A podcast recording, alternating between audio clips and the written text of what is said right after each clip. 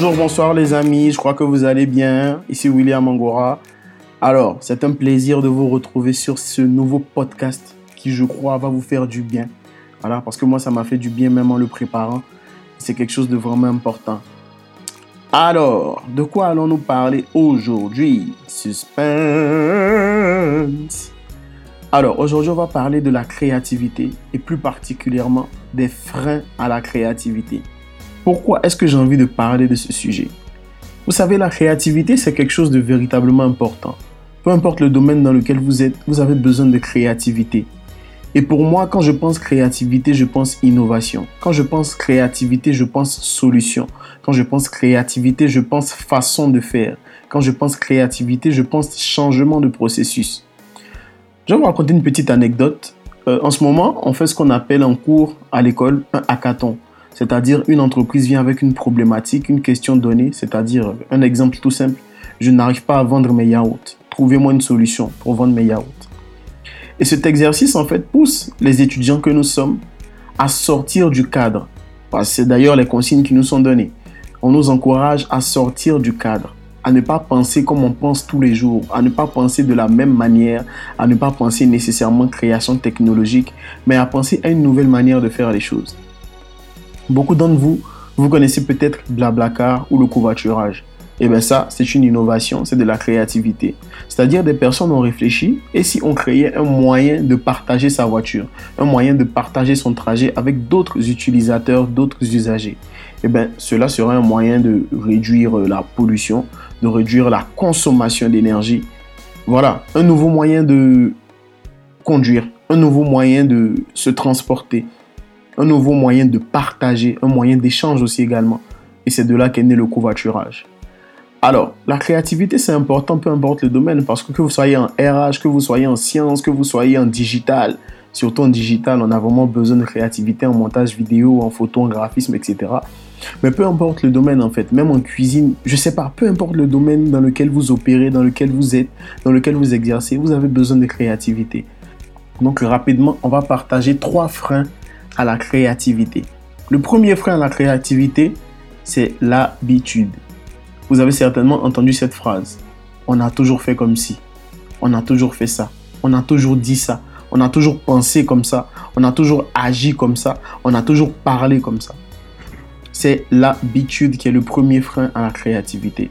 Parce que lorsque vous êtes dans des habitudes, vous êtes dans un moule, vous êtes dans une zone de confort, vous êtes dans une manière de penser, dans une manière de fonctionner qui empêche d'explorer de nouvelles idées. Donc le premier frein, c'est l'habitude. C'est-à-dire les choses que l'on fait de manière régulière, consciente ou inconsciente, à laquelle on est habitué. On se dit, voilà, on a toujours fait ça, mon père a fait ça, ma mère a fait ça, mes grands-parents ont fait ça, alors moi aussi je continue de faire ça. L'entreprise a toujours fait ça, le patron a toujours voulu ça, donc on continue de faire ça. Et moi je suis quelqu'un qui essaie tout le temps de bousculer ses habitudes en fait. Je ne veux pas tout le temps faire la même chose au même moment, au même endroit, de la même manière. Je pense que ça me fatigue personnellement. Et je suis quelqu'un qui aime vraiment explorer de nouvelles idées. Voilà pourquoi il n'y a rien de plus excitant pour moi que de rencontrer de nouvelles personnes, que de confronter mes idées à d'autres idées, de me casser la figure quand il faut. C'est pas grave. Mais j'apprends, en fait. J'apprends de nouvelles manières de faire, j'apprends de nouvelles manières de penser. Et il n'y a rien de plus magnifique, je trouve.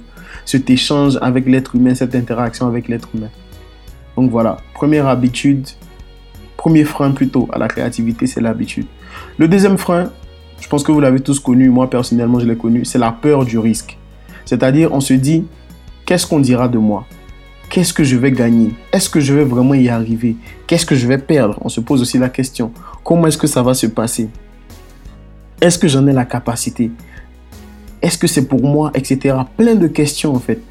Et ces questions se posent souvent quand il faut sortir de la zone de confort. Ah oui, je l'ai connu, donc je peux comprendre un peu. Mais vous ne saurez jamais que vous êtes capable de faire quelque chose tant que vous n'avez pas essayé de faire cette chose. Je répète, vous ne serez jamais capable de faire quelque chose tant que vous n'avez pas essayé de faire cette chose.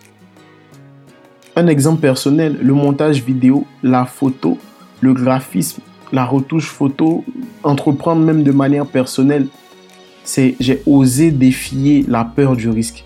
J'ai osé prendre des risques. Si ça marche, tant mieux. Si ça ne marche pas, c'est pas grave. Nelson Mandela disait dans la vie, soit je perds, dans la vie, je ne perds jamais. Soit j'apprends, soit je gagne. Et c'est exactement avec ce mode de pensée qu'il faut fonctionner. Il faut penser de cette manière. Soit je, soit j'apprends, soit je gagne. Voilà. Donc la peur du risque, c'est pas grave. Vous n'avez rien à perdre. Vous êtes toujours vivant. Vous avez toujours la possibilité de rebondir. Toujours. Et je vous donne des exemples d'entrepreneurs qui sont venus. Ils se sont plusieurs fois fait mal à la tête en ratant des entreprises, mais ils ont continué d'entreprendre. Et aujourd'hui, les startups sont en train de décoller. Donc voilà. Et le troisième, c'est les freins culturels. Voilà, ça rentre un peu dans les habitudes aussi parce que les freins culturels, c'est une opposition de culture, un choc des cultures. On se dit, on a toujours fait comme ci, on a toujours fait comme ça, on va pas changer le processus, on garde ci, on garde ça, et voilà. Bon, c'est véritablement un danger. Je ne veux pas rester longtemps sur ce frein culturel parce que ça dépend vraiment des cultures en fait. Ça dépend vraiment de chacun les freins culturels, c'est à la fois la peur du risque et à la fois les habitudes. Et c'est vraiment problématique. Alors, dans un autre podcast, on parlera de différentes manières de développer sa créativité parce que je pense que c'est un sujet qui est très important et très passionnant et ça vous plaira véritablement. Donc, merci de m'avoir écouté. Si vous avez aimé ce podcast, vous pouvez le partager avec vos proches.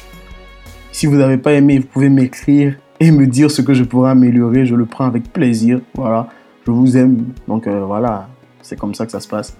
Et vous pouvez me rejoindre sur mon profil personnel Facebook William Angora, sur ma page Facebook William Angora Pictures, sur mon Instagram William Angora et sur ma chaîne YouTube William Angora Pictures. Voilà, je suis un peu disponible partout. Sur Snapchat, si vous voulez, c'est Take a Will, T-A-K-E-W-I-2-L. Voilà. Donc, si vous avez des questions, des préoccupations, des remarques, des suggestions, je suis totalement ouvert à cela. Donc je vous souhaite une excellente journée, une excellente soirée, ça dépend de l'heure à laquelle vous écoutez. Et je vous dis à très bientôt dans un nouveau podcast. William Angora. Merci.